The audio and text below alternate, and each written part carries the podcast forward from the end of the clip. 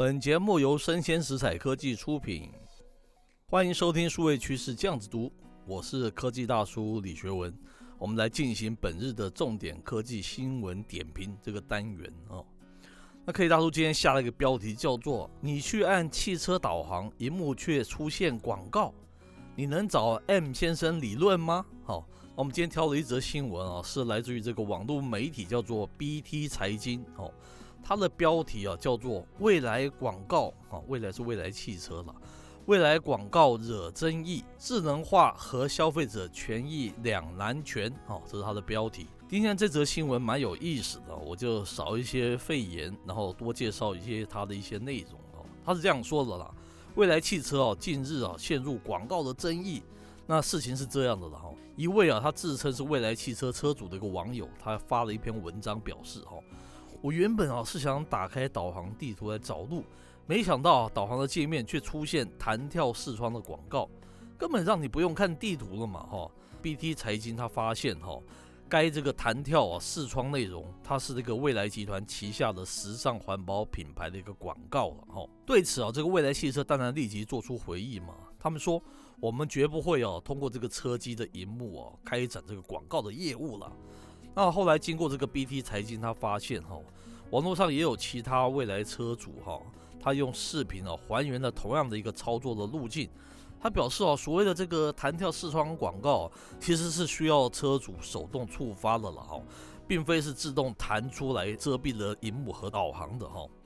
那话虽如此啊，这个智能化和这个消费者权益。如何平衡顾及呢？已经引发了这个网友很大的一个争议了哈。那么对此事情的一个讨论出现两种声音嘛，其中啊支持未来的一个车主啊，他认为能够理解这类内容的存在了，他并没有影响到这个驾驶啊，他是无可厚非的嘛。另一方面也有人担心哦，再怎么说啊，行驶中如果突然出现弹跳广告，确实是危险的，无论是主动或是被动的，应该要防微杜渐。那这个 BT 财经哦，他去查阅了未来二零二一年中报告啊，他发现啊，未来汽车的主要收入啊，它包括这个汽车销售和其他销售两大部分哦。那两者分别占比是百分之九十三点七以及百分之六点三。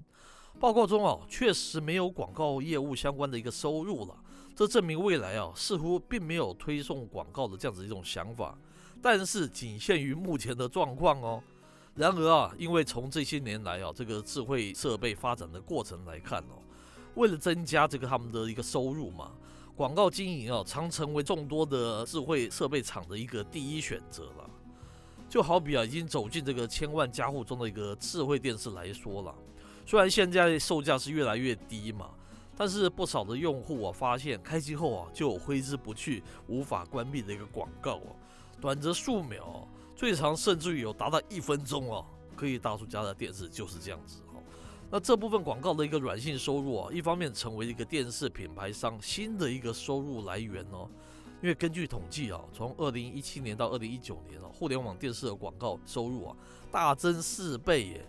那另一方面也引得这个消费者质疑哈，怎么我们的智能荧幕就变成了所谓的广告荧幕了呢？问题是哦，随着这个智慧汽车的一个发展哦。它在生活中的一个地位也逐渐的发生变化嘛，它已经跟这个智慧手机啊、智慧电视一样啊，未来啊，它很有可能成为我们一个家庭、交通、生活的一个必需品嘛。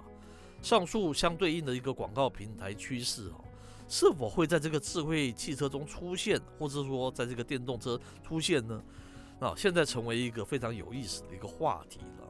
那文中他也强调哈，无论是新造车的势力，还是加速转型的一个传统的车企哈，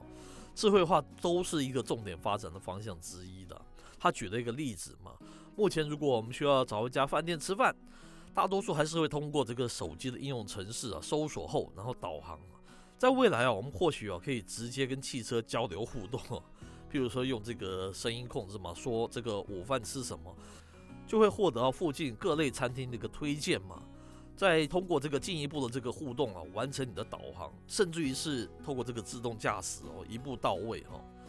那这样子的一个智慧平台背后啊，它是非常广阔的这个市场想象空间和利润哦。我们之前曾经说过，经济学人也介绍嘛，这个智慧车会带动非常大的一个广告这部分的营收嘛。我们很难防止啊这个平台商啊他不去抢这个大饼啊。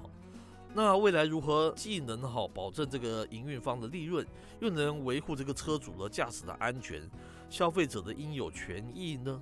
其中这个边界哦，跟这个底线哦，究竟在哪里哦？他讲的是行动的一个车用的一个空间，然后这是需要各界共同探讨的一个话题。最后，科技大叔觉得啦，人文科技的议题哈，一直是我们非常关注，我们这个数位趋势这样子读非常关注的一个方向嘛哈。近来哈，这个电动车、智慧汽车成为显学哦，非常多这个跨界的业者，他们都跃跃欲试嘛。但我们相信啊，唯有真正的去了解科技人文的精神跟应用的业者，最终才会胜出啊。毕竟我们现在的时序已经到了所谓的这个后数位汇流的一个大时代了嘛。